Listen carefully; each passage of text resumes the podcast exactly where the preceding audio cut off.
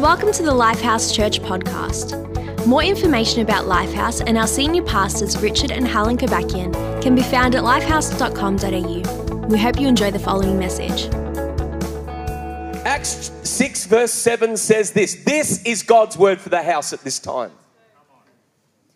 And the word of God, can, this is another translation, this is my translation. And the word of God continued to increase. And the number of the disciples multiplied greatly in Jerusalem. And a great many of the priests became obedient to the faith. I want to speak to you this morning on divine momentum. Divine momentum. There was a movie several years ago called Unstoppable. It had uh, Denzel Washington in it. I reckon if Jesus was alive today, he'd be Denzel Washington, right? Because he just saves the day, right? I love Denzel. And, and, and I'm not encouraging you to see any of these movies, but Equalizer 2 will be good therapy for you, okay? And so uh, Denzel Washington is in this movie Unstoppable, and it's a story about an unmanned freight train that's carrying chemicals and there's no air brakes. And so it can't stop, right? And it's building momentum, building momentum, smashing through obstacles. And the only way it can be stopped is because of Superman, Denzel Washington. He comes and saves the day, just like Jesus. And he comes and rescues and and everything goes back to perf- uh, perfect and, and, and no one's hurt anymore. And, and I began to do a little bit of study and worked out that a moving train can smash through any obstacle. In fact, it takes a five and a half thousand ton train, once you put the brakes on to stop, it takes nearly a kilometer for it to actually stop. And yet, that same five and a half thousand ton train, when it's stationary, even a small block of wood will stop that train in its tracks. It will not go anywhere.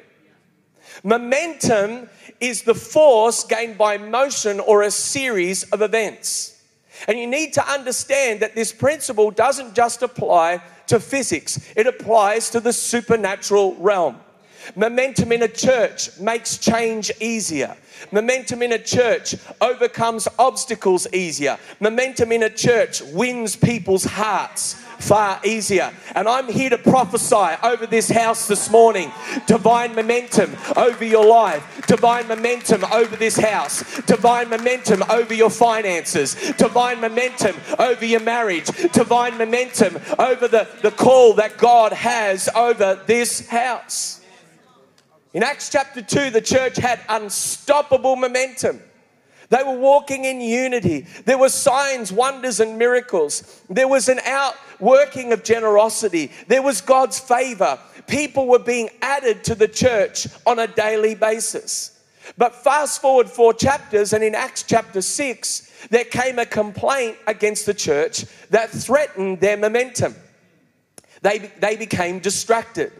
You see, what was happening is that some widows with some very real needs, the Greek speaking Jews who were widows, were being neglected because the apostles, the leaders of the church, weren't anointed to go and serve them uh, like some others were empowered and gifted and anointed to do. And they got distracted from the ministry of the word and the ministry of, the, of prayer, what God had called them to do. You see, every single one of you need to play your part. Your leaders are called to do something. You are called to do something. It's not, you can't just say, Well, I brought my tithe Therefore, the pastor uh, now has to perform his customer service to me. I'm a customer, he's a service provider, and they're service providers. And because I've given my tithe, they now perform the religious duties, and we all just spectate, cheer, and watch as they burn themselves out, which they're not, by the way. Uh, they're ready to go, let me assure you. Uh, uh and I'm not just saying that, that I, I just said there is supernatural grace and energy for this couple and this leadership team to move forward into all that that you have. All right, when the enemy tries to tell you otherwise, just say, Shut up, enemy. Shut up, body. You look after yourself. You have a, have a Sabbath. But many of us have gotten a lot, really soft in this culture when it comes to, you know, working hard with things that God provides supernatural grace for, supernatural anointing for. and, and so we got to stop thinking that it's, you know, I do my job, I bring my tithe, and they do the ministry. No, we all have a part to play. We all have giftings and abilities that God has called us to bring. And what the apostles needed to do was to appoint a team that was going to look after the needs. That was going to look after the things that were being neglected. And when the apostles refocused themselves on their calling, on prayer and ministry of the word, the church got its momentum back. Everything began to kick back into motion. The difference between having momentum and not having momentum is not a choice between good and bad. It's a choice between good and what God wants. When you go on this journey in, in the kingdom of God, it no longer becomes, you know, uh, for some of us, this still may be a reality, a wrestle right now. It's no longer a choice between, you know, lust and purity or, or you know, um, uh, going and doing something foolish that's going to hurt my family, hurt my physical body, and, and looking after my family. And look, no, often it's a choice between what's good and what's better. What's good and what's best? What's good and what's God? And you're coming into a season as a church where many of you have been on this journey. Some of you have just joined the journey, but many of you have been on this journey where it's no longer a choice between good and bad, but it's a choice between good and God. What's good for your life isn't always what God wants for your life. And you need to come into a place of saying, God, I'm following you. Jesus, I'm following you. What do you want for my life? What do you want for this house? What do you want for this church? And when you start to align your life by what's God rather than what's good, watch the momentum increase in your life. The apostles waiting on tables is good. That's a good thing, that's an honorable thing. But praying and preaching God's word for the leaders is better. It's not beneath them, it's just different function.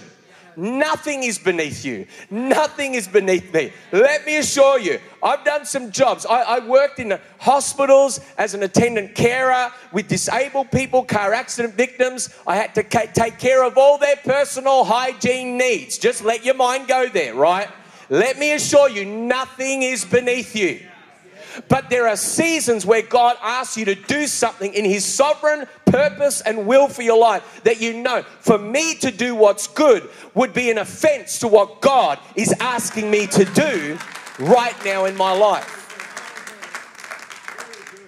When you've got divine momentum, God's word increases.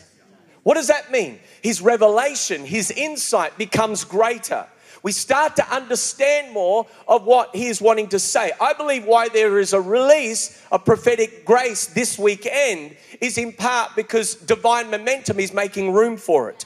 Your hearts are making room for it. The Bible says in verse 6 the word of God continued to increase. Now you need to understand there's a direct correlation between God's word and momentum in your life. When God creates, He creates by the spoken word. Genesis uh, 1 and 3. Let there be light.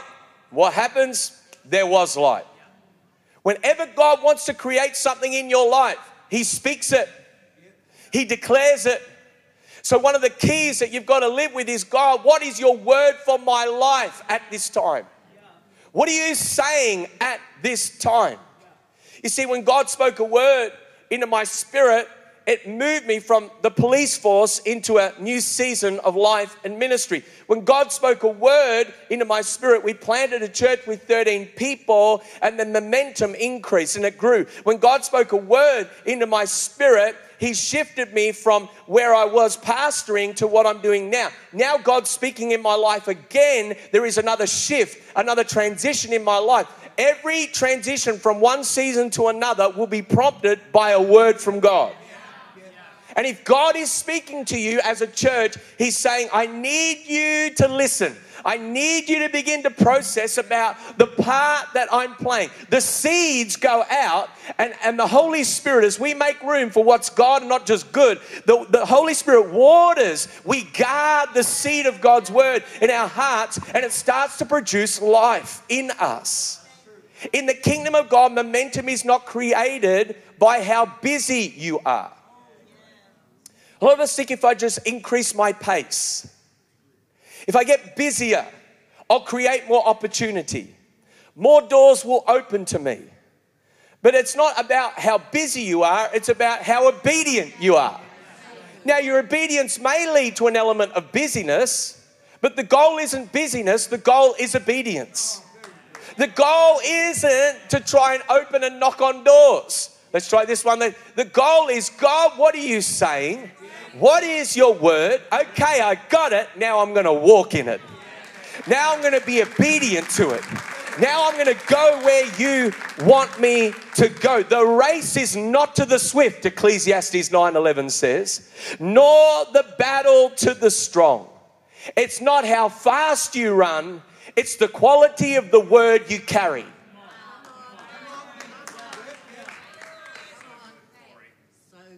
Just because you you, you get to the finish line first doesn't mean you won.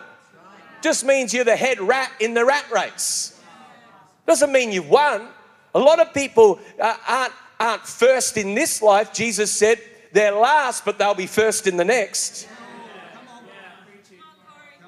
It's not whether you came first, it's not whether you won, it's whether you're obedient. He doesn't say, Well done, good and fast servant.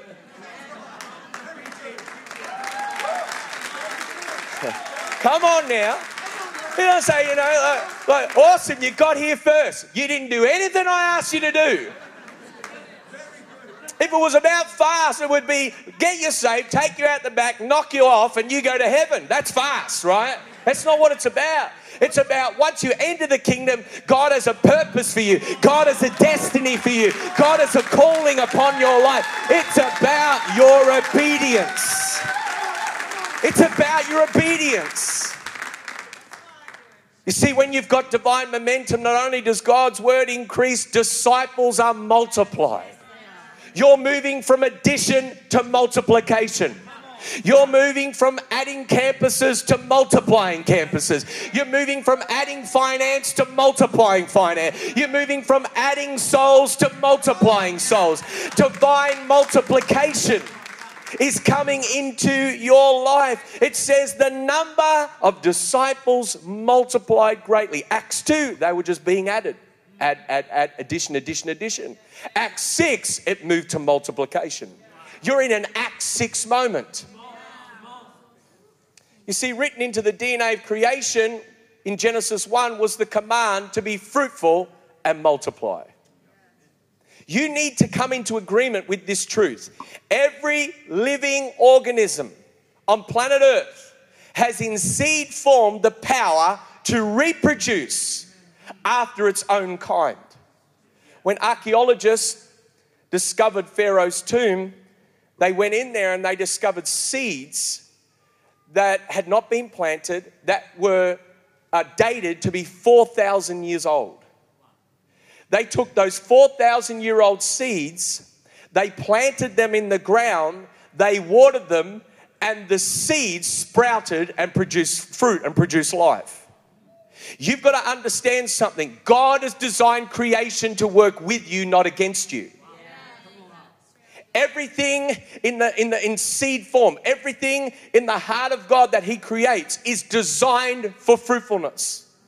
It's designed to multiply. And God calls for fruitfulness from our lives. Why? You've been hardwired up for it. Now, sin and brokenness mars and stains and limits and restricts that fruitfulness in our life. But when you come back into relationship with Jesus Christ and you get saved from your sin and you get filled with His Spirit and you start to follow Jesus, guess what? That separation, that stain, that mark that is upon your life disappears. You're now washed clean by the blood of Jesus and the water of His Word. You are now reset He hits the reset button. You are reborn. You are born again. You're born of the Spirit. Why? Because He's designed you to be fruitful, He's designed you to multiply. God calls for fruitfulness, and when it's missing, the cycle of life isn't complete. You see this in Jesus' ministry when Jesus was hungry for a mid afternoon snack. Even though Jesus was fully and properly God, he was also fully and properly man. He had hunger pains just like you and I. He had to wrestle with his flesh just like you and I. There's no, you know, latte at the local cafe and a little bit of, you know, banana bread or carrot cake or lemon meringue pie in Jesus' name. Uh, there's none of that, that, that amazing angel food, the manna from heaven.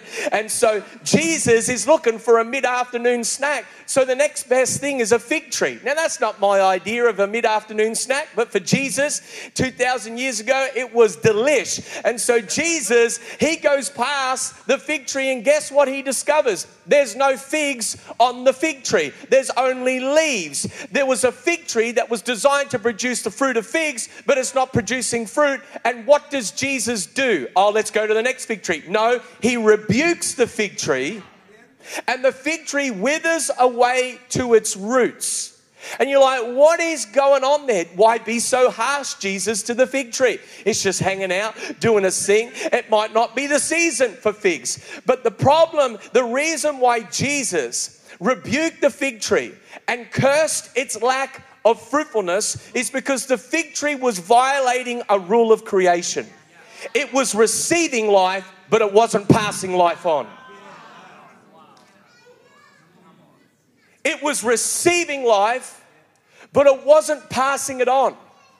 If you want to be the sort of person that avoids spiritual barrenness, or barrenness in your finance, in practical, barrenness in your marriage, barrenness in any area of your life, you've got to keep passing on what God has given to you. You've got to keep passing it on, keep passing it on, keep passing it on. And guess what? You can't outgive God. You keep giving, He keeps giving more. You keep passing on, He keeps bringing back. If you just keep passing on, get over yourself, get over your self centeredness, get over your stinginess, get over your wrong theology, and just follow the book. Just obey the word. What you sow is what you reap. If you just keep passing it on and passing it on and passing it on. I'm telling you, you can't outgive God. It will come back to you. We don't give to get, but getting is an automatic blessing that comes through your giving. We give so that we can empower life in others. Many of us are worrying about where our getting is coming from. I've got to get, get, get, get. Now, the kingdom is about give, give, give, give. And God just says, Test me, prove me in this, I'll just open the windows of heaven. I, will just look after you. My God shall supply all of my needs according to his riches and glory in Christ Jesus. Yeah, but you've got to bring faith to that. You've got to bring a heart that just says, I don't just have a need, but I'm bringing my faith to this. You see, if you've received the gift of eternal life, if you've received salvation, now it's your responsibility to pass it on.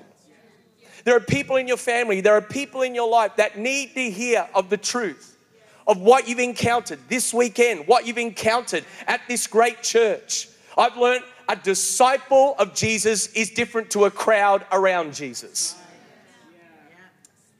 Crowds are attracted to Jesus as Savior. Save me from my sin, save me from my problems. Even what Pastor Dave was sharing in the offering about the boy with the loaves and fishes. The crowd wanted to make Jesus king not because they recognize him as a Messiah, but because he met their needs.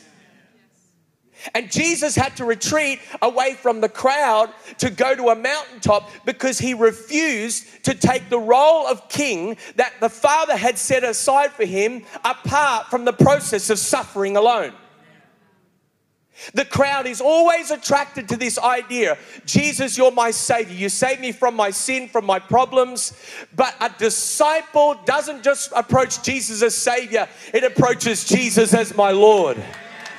Lord of my decisions, Lord of my biology, Lord of my psychology, Lord of my physiology, Lord of my ideology, Lord of all the ologies. Lord, you are Lord and Savior. And you're going to work out. And in the early stages of our journey, we're a part of the crowd. We're, we're seeing what, and that's good and okay, but the Lord's got more for you. And if you're going to possess the more, if divine momentum's going to kick in, it's going to need to come into a place of lordship. You see, when you've got divine momentum, those who oppose you won't be able to resist you. This is so interesting. In verse 6, it says, A great many of the priests became obedient to the faith. I started to study that. I'm like, what's that about, God? Yeah, uh, I'm like you. I get curious. I read things in the Bible and go, that's interesting. What's behind that? What's going on there? You see, the priests were the core of the church's opposition. They shouldn't be, they should be the ones cheering, but they were the group of people who should have supported the church. But in fact, they were the ones who were resisting it. Often, your greatest resistance doesn't come from outside in the world, it comes from people that should know better. It comes from people that are supposedly spirit filled. Comes from people that are brothers and sisters in Christ but because of the flesh and because of all sorts of brokenness and stuff, often the very people that should be with the move of God are opposing it. The Pharisees should have been with the move of God not opposing it. And yet, the very group of people that were the covenant inheritors, the covenant keepers, were the very group of people that crucified our Lord and Savior. The Gentiles loved Jesus. The Gentiles, the outcasts, wanted to be around Jesus. It was the religious spirit, the religious establishment that couldn't stand the spirit that was within Jesus. Let me tell you something. I'm here to tell you no weapon formed against you shall prosper against this church. Those who oppose you will not be able to resist what God wants to do in this house. When momentum increases, don't be alarmed, so too will the resistance increase. I'm in a season of my life, I'm transitioning in my ministry, and, and, and, and there's momentum, but there's resistance all sorts of resistance. Pastor Richard gets up and says, You know what? It's still happening, but there's been some resistance. When you start to hit momentum, in, resistance increases at the same time. And what many of us do go, oh, it's too hard. Oh, it's not God's will. No, resistance could be the very sign. Your salvation is closer than ever before. Your breakthrough is near than ever before. I'm telling you, someone ought to get up in this room and do spiritual gymnastics because I'm telling you, the Spirit of God is on the move in this house. No weapon formed against you shall prosper in the mighty name of Jesus. When momentum increases, so too does resistance. Satan is not going to stand by and give Lifehouse Church a golf clap. Oh, wonderful. You're in Poznan. Oh, just amazing. Oh, wonderful. You're going to Germany. This is just profound. Oh, wonderful. You're going to you plan a new campus. I tell you, the East Campus is going to get their facility very soon. I know it. I know it. I know it. I just feel it in my spirit. It's not too far away.